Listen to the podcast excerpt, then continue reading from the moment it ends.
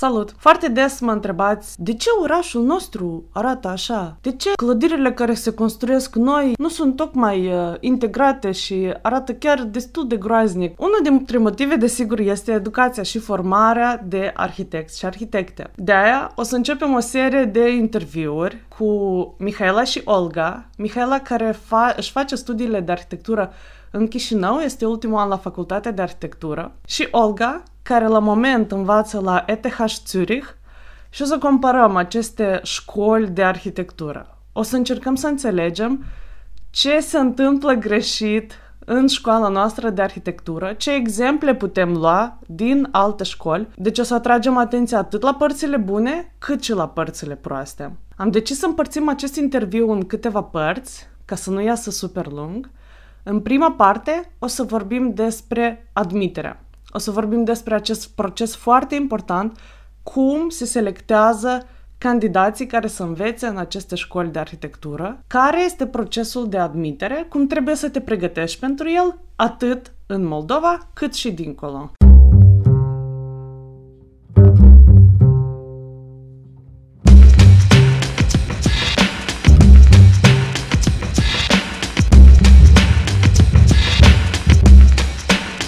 Omul face locul. Omul face locul. Locul. Locul. Noroc, fetelor, tare mă bucur să vă ved. Vă rog să vă prezentați. Eu mă numesc Mihaela Leahu și sunt studentă anul 6 la arhitectură. Tu ești studentă la arhitectură în Chișinău, la UTM. Sunt din Hârtopul Mare, raionul Criuleni și am făcut uh, studiile în Hârtopul Mic. Iubesc arta și dansul. Eu sunt Olga, sunt studentă uh, la fel la arhitectură. La moment l-am masterat în Elveția, la ETH Zurich și am făcut înainte de asta licența la RWTH Aachen, adică în Germania. Sunt pasionată de arhitectură și, de fapt, e ocupația mea principală și hobby-ul meu. și mă bucur să fiu aici și să împărtăș experiența mea cu voi. Mă bucur că ați putut să găsiți timp și chiar v-a fost interesantă această experiență care urmează să o facem. De ce ați ales să, să faceți arhitectură și poate cum vi se pare acum privind înapoi anume aceste vise ale voastre legate de facultatea de arhitectură? Încă de mică persista în mine o doză generoasă de creativitate, să zic așa. Eu eram pasionat foarte tare de desen. La liceu, când eram, toate posterile și desenurile erau executate de către mine pentru clasa mea. Plus la asta, lecțiile de franceză tot tare mult m-au inspirat, că acolo discutam despre construcțiile din Franța anume. Și eu ziceam, wow, vreau și eu să pot așa. Și uite că am aplicat la arhitectură, părinții mei deocamdată se uitau așa sceptic. Uh, și tot mă întreba mama, dar poate la design vestimentar, că eu de mic confecționam hăinuți pentru uh, păpuși și eu zic, mama, croitorie e croitorie, arhitectura e arhitectură. Da, eu, la fel de mic, am avut diferite experiențe care m-au motivat. De exemplu, faptul că mama mea și bunica mea iubeau să redecoreze apartamentul sau casa aproape în fiecare an, sau să revopsească pereții. Și la un anumit moment îmi plăcea să particip și eu în acest proces și în plus îmi plăcea și mie să desenez. De asta am, am început să mă gândesc încă de prin clasele primare că poate aș putea să fac uh, design de interior. Um, apoi când am ajuns în clasa nouă, eram la liceul um, Pro Succes în Chișinău. Profesorul de uh, artă plastică uh, mi-a zis că um, nu pierde timpul la liceu și mergi la, uh, la colegiu Plămădeală. Um, pentru că acolo poți să faci design interior, lucru pe care l-am făcut și cred că a fost cea mai bună decizie, pentru că acolo am înțeles că um, nu vreau să mă opresc la designul interior, ci vreau să decid spații mai mari, să decid și cum arată clădirile din exterior și um, spațiile din orașe. Și după licență, la fel, am hotărât că vreau să merg cu asta mai departe, de, de ce am aplicat și la masterat în arhitectură. Cred că a fost o alegere bună, deși imaginea mea despre arhitectură s-a schimbat foarte mult în ultimii ani. Eu, ca arhitectă, care tot a făcut arhitectură și urbanism, dar la Timișoara, înțeleg absolut perfect despre ce voi vorbit. Imaginea se schimbă foarte mult, mai ales odată cu primul job, deci nu este la fel cum îți imaginezi din procesul de studii. Fetelor, cum v-ați pregătit pentru admitere? Inclusiv pregătirea documentelor, depunerea, cum v-ați interesat, cum ați aflat toate informațiile necesare? Am o istorie foarte interesantă. Eu mi-am strâns toate actele, am intrat online și am văzut uh, care acte este necesar. Acolo erau pozele, deja notele la BAC și notele pe toți anii de studii la liceu. Eu m-am dus la depunere, era o domnișoară care te ajuta să completezi acolo formularul și eu am zis că vreau să depun la arhitectură, design interior și ea se uita foarte rău la mine. Tu serios vrei la arhitectură? Probabil domnișoara tot studia la arhitectură și înțelegea ce e asta. Și eu zic, da, eram foarte sigură. Uh, am completat dosarul și am pus arhitectura buget-contract, zic, uh, nu se știe și domnișoara îmi spune că, dar fii atent că ai examen de intrare. Și așa un pic m-a schimbat la față serios și zic, și da, peste trei zile. Eu voi de mine, am intrat, am ajuns acasă, am scris pe internet examen de intrare la UTM. Uh, acolo mi-a apărut câteva exemple de lucrări care au loc la examen și eu mi-am venit în gând copii acelei exemple. Deci era o compoziție destul de complexă, să zic așa, o cană, un cior, o draperie și am, dese- am început cu draperie, zic, n-am mai desenat niciodată. Am desenat draperia și o cănuță și zic, ei, ce n-am mai desenat? O desenez acolo pe loc. M-am dus la examen și partea interesantă a fost că um, eu nu aveam nici creion, Mi-am luat creion din apropiere de facultate. Am avut noroc că am fost plasat în a doua grupă în acea zi, era pe grupe, examenul dura trei ore. La examen ne-a pus o natură statică. Mi-am luat o foaie deja, am intrat la examen, s-au ocupat toate locurile și eu am, am luat loc lângă masa comisiei. Foarte relaxat m-am dus. Am început a desena și am început să desen cu obiect cel mic. Între timp a intrat mi se pare că doamna Olenic, dacă nu dau greș, și ea mi-a făcut observație, nu începe să deseneze obiectul cel mai mic, desenează-l pe cel mai mare și în raport cu el o să desenezi pe celelalte. Și ea, să vă spun sincer că ea m-a salvat, fiindcă datorită la asta, compoziția mea a fost destul de echilibrată. Și interesant că am ajuns și nu puteam desena tortița la ulcior, și era în fața mea o studentă, a desenat atât de frumos și hașurul foarte expresiv l-a redat.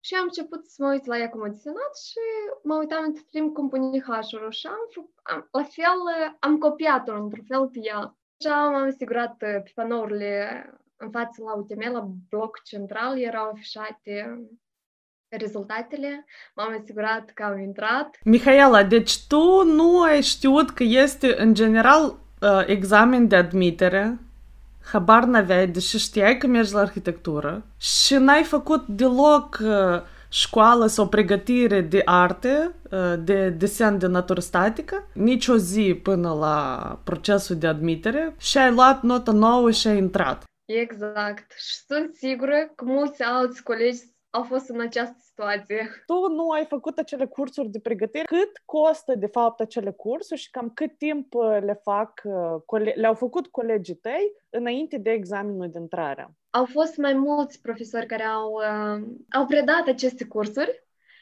și de la profesor diferea, deci unii studenți spun că 450, alții de la 1200-1500 pentru două săptămâni. În două săptămâni te învățau să faci o natură statică, chiar dacă tu ai făcut uh, profilul real până atunci și ai învățat doar matematică, fizică, chimie și informatică, da? Interesant, interesant. Pentru că colegii mei din Timișoara făceau pregătire pentru admitere 2 ani.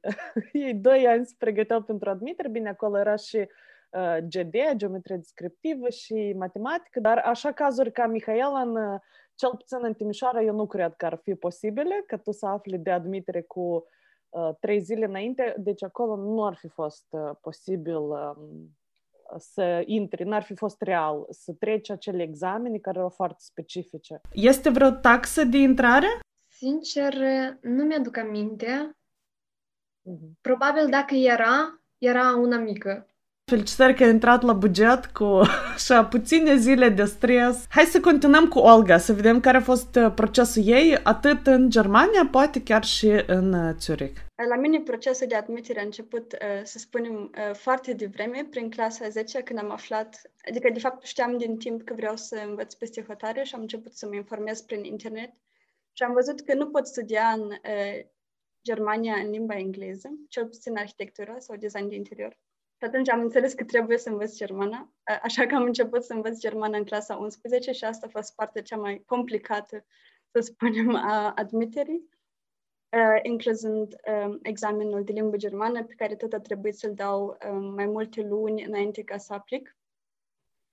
Dar în afara chestii cu limba, procesul nu a fost în sine foarte complicat pentru că nu, nu au fost examene de intrare sau interviuri, um, ci a fost doar un dosar de documente pe care trebuie să le prezinți, um, adică să le trimiți prin poștă. Um, la moment au schimbat sistemul și poți doar să le um, trimiți online, um, care sunt uh, diploma de BAC, um, un CV, o scrisoare de motivație și um, dovada faptului că ai făcut un test de autoevaluare. Și acest test de autoevaluare um, este unul pe care poți să-l faci oricând în internet, pe pagina universității, um, și este bazat pe domeniul de studii pe care vrei să-l ai. De exemplu, este un test de autoevaluare pentru cei care vor să studieze arhitectură. Um, durează în jur de 60 de minute și um, îl faci singur acasă la computer.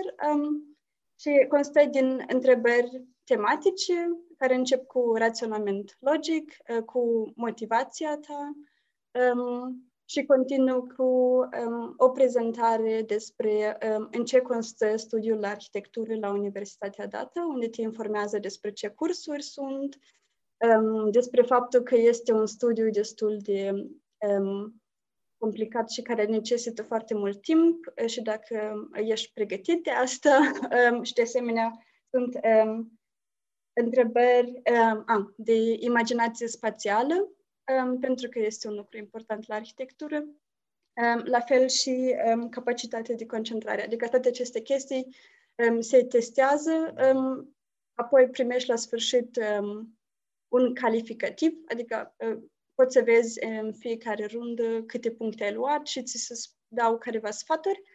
Însă, um, de exemplu, dacă ai susținut testul rău, nu înseamnă că nu ești acceptat, pentru că este un test de autoevaluare, adică rezultatul nu influențează nici de cum um, faptul dacă ești acceptat sau nu, ci doar um, universitatea vrea să facă sigur că știi ce te așteaptă, adică că știi la ce mergi. Cel mai complicat a fost, de fapt, uh, să traduc și să da autentific diploma de BAC, pentru că um, am fost la Ministerul Educației, la Ministerul um, de Externe și așa mai departe și la ambasadă și uh, în tot acest proces, um, unele instituții nu erau chiar sigure unde trebuie să merg și m-au trimis la instituții unde, de fapt, nu trebuia să merg și așa mai departe. Tu ai trimis documentele deja după ce ai susținut BAC-ul sau chiar înaintea susținerii?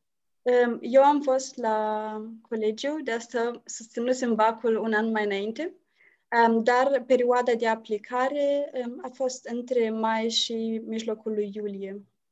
Adică, um, cred că este o excepție pentru cei care uh, încă așteaptă rezultatul la BAC, atunci trebuie să scrii un e-mail și să anunți că încă aștepți rezultatele și ți se oferă posibilitatea să le um, primiți un pic mai târziu. Nu este o taxă de procesare a documentelor, adică um, este gratis să aplici. Uh, asigur că trebuie să plătești pentru, pentru traducere și așa mai departe. Um, dar um, dacă um, aplici cu cetățenia uh, Republicii Moldova, atunci trebuie să faci o viză și trebuie să dovedești pentru a primi viza că ai um, o sumă necesară de bani pentru primul an de studii. Um, și uh, când eu aplicasem, suma era în jur de 7.000 de euro. Um, la moment m-am uitat pe internet, este în jur de 10.000 de euro. Uh, și asta, la sigur, este partea, um, partea complicată din tot procesul, pentru că trebuie să să te asiguri că ai suma asta, să o transferi pe un cont german pe care îl deschizi Um, și um, aici uh, părinții m-au susținut foarte mult, um, deși nu aveau numai decât acești bani, au împrumutat, au luat un credit și ca să facă sigur că pot să ajung uh, unde doresc. Și dacă poți să ne spui poate foarte pe scurt cum a fost procesul de admitere la ETH Zurich încă. Um, da, um, la ETH a fost, deși mai ușor pentru că avem deja cetățenia română, uh, la fel și mai complicat pentru că uh, nu se limita doar la uh, diploma de licență în acest caz, pentru că aplicam la masterat, um, la fel CV, um, dar a trebuit să prezint și un portofoliu cu lucrările mele um, și ETH um, ei sunt, uh, iubesc să fie foarte organizați. Există um, reguli foarte stricte despre cum trebuie să fie structurat și cum să arate portofoliul. De exemplu, îți spun că uh, uh, portofoliul cuprinde trei proiecte. Uh, pe prima pagină trebuie să scrii numele tău, codul tău, universitatea unde ai făcut licența.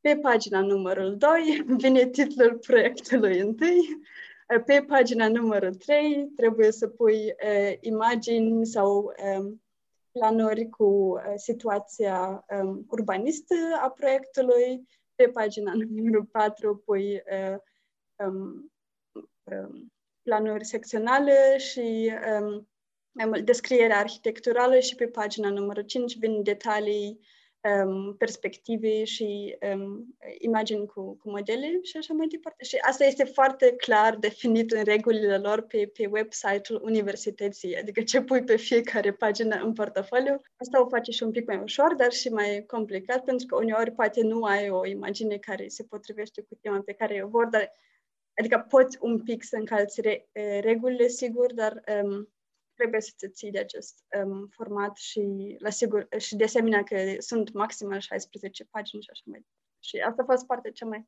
complicată cumva să adun totul în formatul pe care ei îl doreau și de fapt e partea și cea mai importantă, um, plus notele um, din cadrul licenței, um, pentru că un comitet de cinci profesori um, se adună și îți uh, pun note pentru proiectele din portofoliu.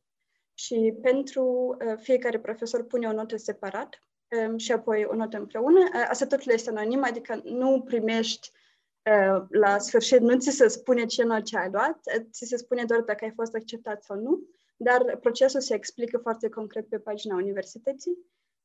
Um, și dacă profesorii decid că minimum un proiect sau cel puțin un proiect din cele trei um, este foarte bun, atunci ești, ești propus spre a fi acceptat, dar asta încă nu înseamnă că ești acceptat pentru că se mai uită și la notele din licență, eh, pentru că numărul de studenți este limitat, adică de studenți internaționali și aplică extrem de mulți. Da, eu am avut norocul să fiu acceptată, am mulți prieteni din Germania care la fel au aplicat și nu au avut norocul să fie acceptați. Diferența la fel în Elveția a fost că plătești o taxă de procesare care este de 150 de franci elvețeni, um, ceea ce sunt în jur de 3000 de lei și asta la fel este un pas unde te gândești două ori dacă vrei să faci asta sau nu. Pentru că dacă nu ești selectat, această taxă probabil nu ți se întoarce. Exact. Cum uh, o să vă întreb uh, cam câte persoane sunt admise uh, în acest prim an? În primul an de studii S-au format trei grupe, două române și una rusă. În fiecare grupă undeva câte 32 de studenți. Deci în jur de 100 de studenți în anul întâi eram. Acum în anul 6 am ajuns în jur mai puțin de jumate. Deci, în grupa mea sunt 12 studenți. Știu că la buget erau 20 de persoane. Restul au intrat toți cu taxa. Cât este această taxă? 11.000 de lei. O concretizare, 11.000 de lei pe an sau pe semestru? Pe an. Ceea ce este cam 550 de euro. În Germania, la nivel de licență, sunt acceptați în jur de 250 până la 300 de studenți. Sigur că în primul an pleacă un anumit număr din acești studenți, pentru că primul an e anul de testare, să spunem așa, atât în, în Germania cât și în Elveția, după care pleacă, cred că în jur de 15-20 de procente, absolvesc sigur că mai puțin. Și ceea ce ține de uh, taxe um, și este de asemenea un motiv de ce aplicasem la studii în Germania este pentru că cu câțiva ani în urmă ei au um, anulat taxele de studii pentru toți studenții, inclusiv pentru studenții internaționali și există doar o um, cotizație socială, se numește. Această cotizație socială este um, în jur de uh, între 250 și 300 de euro, se schimbă în fiecare an, acum este mai mult aproape de 300 de euro pe semestru, adică înseamnă că um, aproape 600 în an. Și această cotizație include, de exemplu, uh, ticketul pentru um, transportul public în tot landul sau regiunea din Germania în care ești uh, pentru întregul semestru. Adică acești bani se cheltuiesc, uh, printre altele, pentru a asigura că studenții au acces la um, cantină cu prețuri uh, reduse și așa mai departe. Adică din acești bani se cheltuiesc uh, pentru um, lucruri pentru studenți pentru a se asigura că ei au anumite infrastructuri. În Elveția situația este diferită. Aici, ceea ce ține de câți studenți sunt acceptați este un număr similar cu cel care era în Aachen, între 250 și 300 de studenți, dar există o taxă de studii, însă la fel ea este unică pentru studenții din Elveția și pentru studenții internaționali și um, este um, în jur de 800 de franci um, elvețieni pe semestru, ceea ce înseamnă că în jur de, dacă se adun, uh, până la 1700 de franci uh, elvețieni în an. Și taxa aceasta trebuie să o plătești de la început, înainte să înceapă anul, sau o poți plăti treptat? În, în Elveția și în Germania situația diferită. Adică în Germania achiți taxa înainte ca să se înceapă semestru. În fiecare semestru ți se amintește, primești e mail um, cu datele și așa mai departe. Uh, în Elveția, situația este că încep uh, semestru și te miri cum de încă nu m-au întrebat de ce nu am plătit și primești, um, primești uh, e mail că trebuie să plătești abia o lună mai târziu. Um, și aici mi se pare că este un sistem bun pentru că în tot acest timp ai timp să testezi, să spunem, semestru fără ca să fi trebuit să achizi ceva și um, apoi achizi mai târziu, adică în timpul semestrului achizi când deja ești sigur, ok, um, vreau să rămân. La Chișinău, dacă în anul întâi a existat contractul 11.000, deci până în anul 6 se menține această sumă. Cei care intră deja, plata li se mărește, de pe an pe an. Și în fiecare semestru la noi are loc uh, concurs și dacă ai intrat la buget, uh, nu înseamnă că rămâi toți anii la buget. În fiecare semestru se face recalcul și atât uh, la contract buget, cât și la bursă. Uh, Mihaela, dar din acești 11.000 de lei, o persoană la contract are careva facilități? Nu știu, are un card la cantină, card la cantină sau un abonament de transport public în regiunea municipiului Chișinău? Nu, desigur. Nu avem astfel de facilități și la noi știu că ai dreptul să achiți în rate. Uh, poți achita până la examene. Care sunt opțiunile și care sunt bursele la care voi puteți participa și la care voi aveți acces ca studenți anume în anul întâi? În primul an, la fel, se ia după media cu care a intrat. Sunt trei grade de bursă. Cea de gradul 3 este de 630 de lei. Cea de gradul 2 în anul întâi a fost 680, adică nu cu mult și cea de gradul 1 era la 720. Ulterior, cu anii s-au mai mărit. În Germania, deoarece nu au taxe de studii, la fel nu sunt uh, programe speciale de burse pentru, pentru aceste cazuri și uh, posibilitatea de a primi o bursă în primul an este foarte, foarte redusă, pentru că universitatea nu oferă această posibilitate și um, trebuie să te, dacă vrei să te interesezi în exterior la alte organizații, dar însăși universitatea spune că um, la început um, posibilitatea e foarte redusă, adică trebuie să-ți asumi um, cheltuielile de studiu. Și um, în Elveția um, este la fel. Um, adică um, șansa de a primi o bursă crește împreună cu um, um, anii, pentru că deja poți să arăți că ai rezultate bune în timpul studiului și meriți să primești o bursă, însă la început nu este asigurată. Olga, dar eu am o întrebare pentru tine. Uh, tu dacă ai intrat uh, la buget sau contract, așa continui toți anii? Um, nu există buget sau contract. Toți, um, nu există așa sistem. Uh, toți sunt egali, toți plătesc aceeași um, taxă, um, nu există nici o diferență între studenți. Adică e o singură taxă, toți o plătesc. Um, în acest caz unde toți plătesc aceeași taxă, um, dacă vrei să primești o bursă, trebuie să te ocupi singur de asta. Adică nu se oferă din partea universității o bursă și dacă știi că situația ta financiară nu e cea mai strălucită sau dacă vrei să-ți ajuți părinții, atunci începi să cauți prin internet, internet și să te uiți care organizații și așa mai departe oferă burse pentru studii, pentru că sunt destul de multe în, în Germania, dar cum am spus, începând cu anii mai avansați.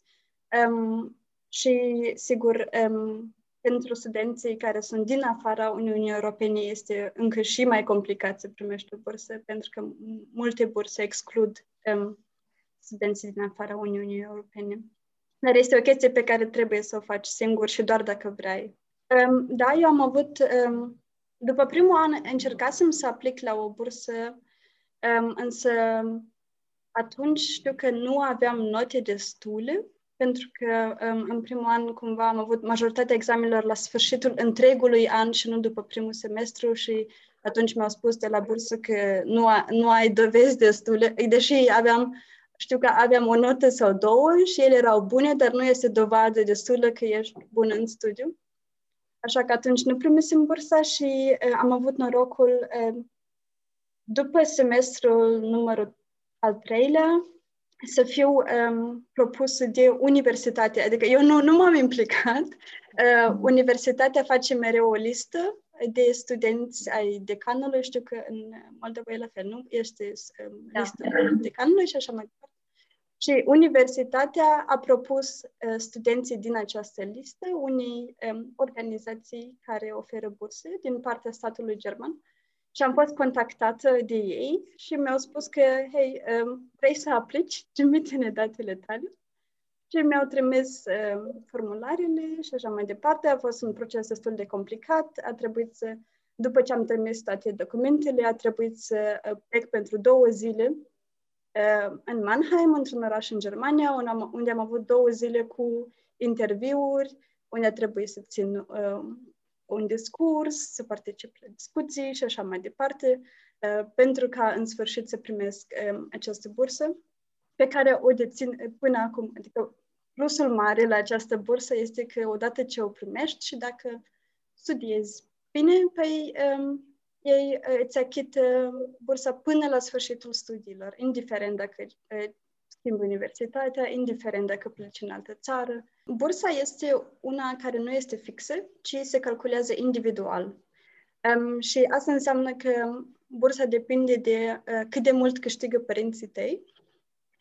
Um, și um, din cauza faptului că părinții mei trăiesc în Moldova și fac banii cinstit și nu primesc atât de mult, um, eu primesc um, bursa maximă posibilă um, de la această organizație și um, asta îmi um, asigură un trai decent. De vreo 2-3 ani părinții nu, mai, nu trebuie să-mi să-mi trimită bani sau mai știu eu. Cumva facultatea, universitatea, sistemul din Republica Moldova, cel puțin universitar, din câte înțeleg, anume așa motivează studenții și studentele să învețe bine, să n-aibă restanțe, să fie prezente la cursuri, da? anume, anume prin aceste note și prin uh, plata, neplata taxei și a bursei. Da, sigur.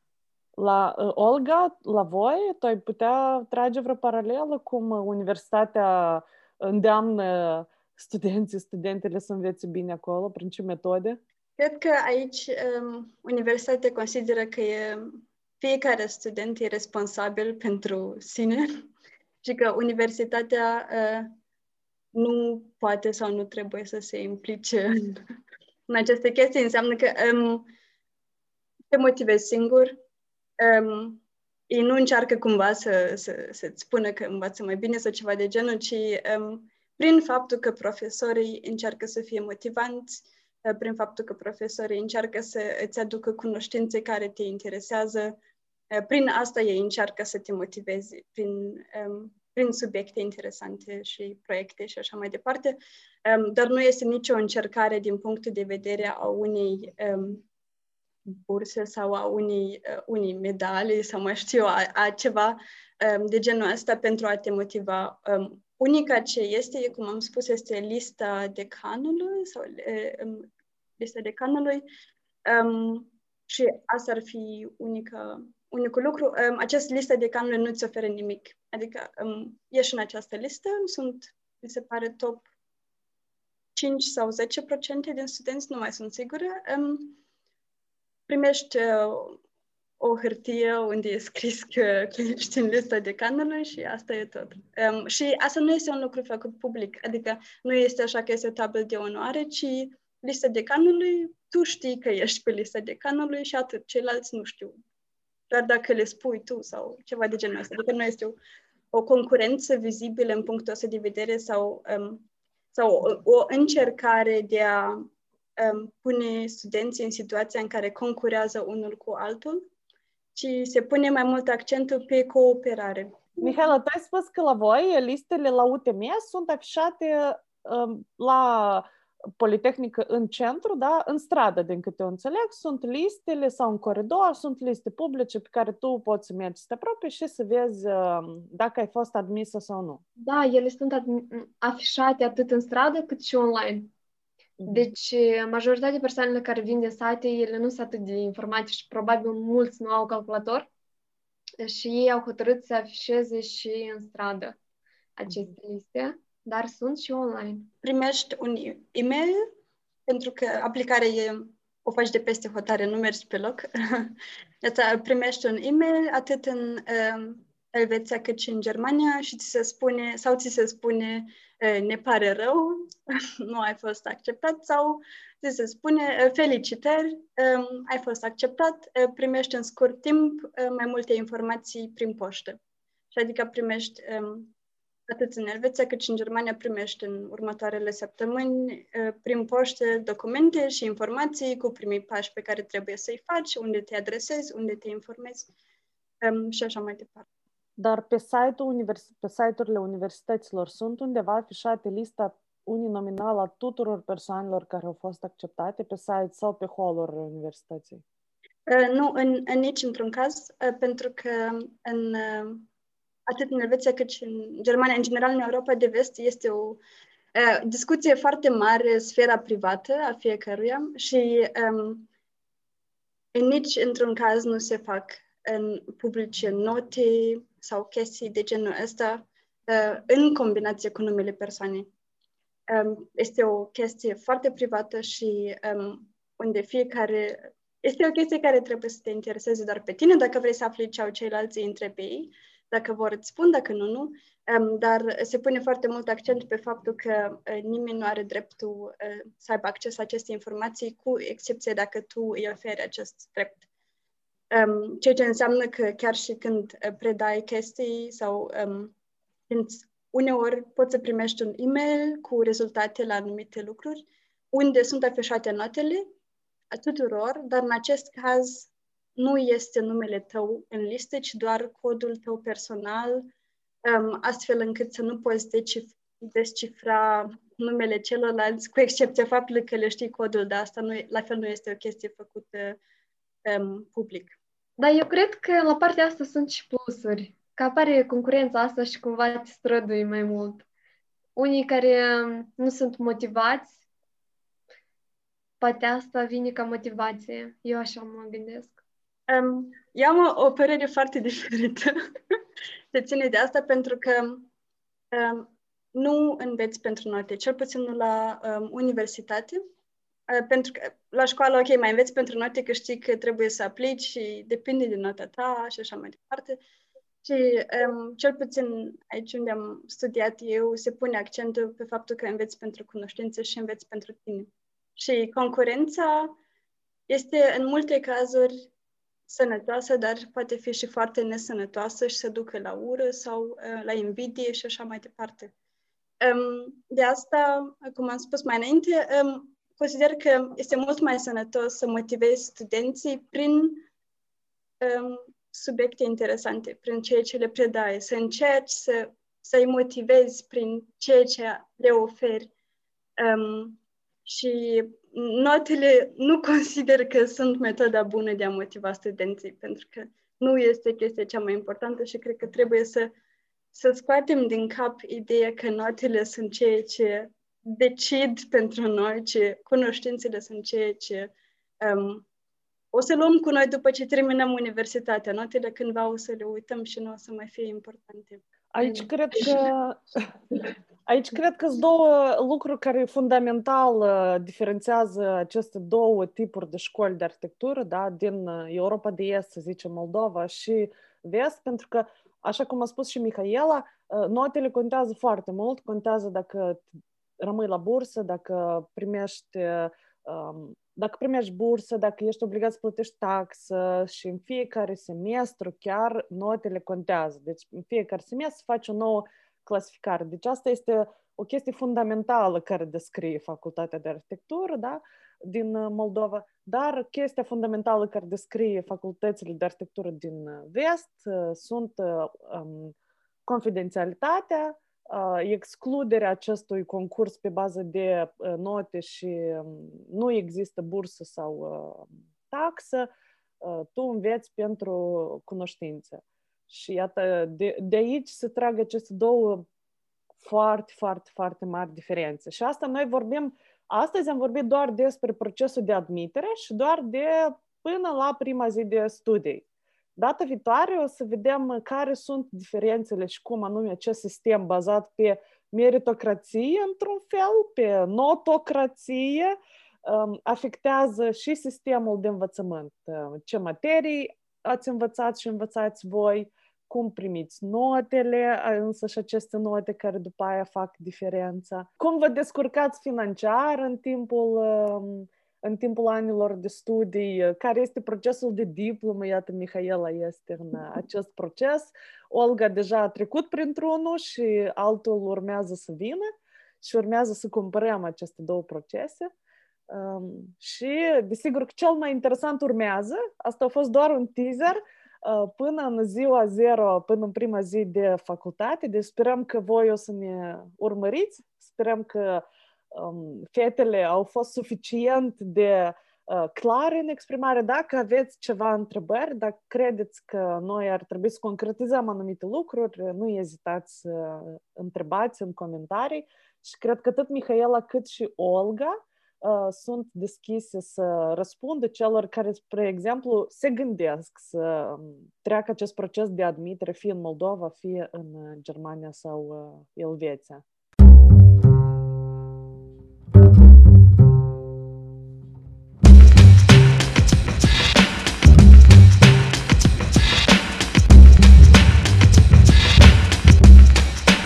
Omul face locul.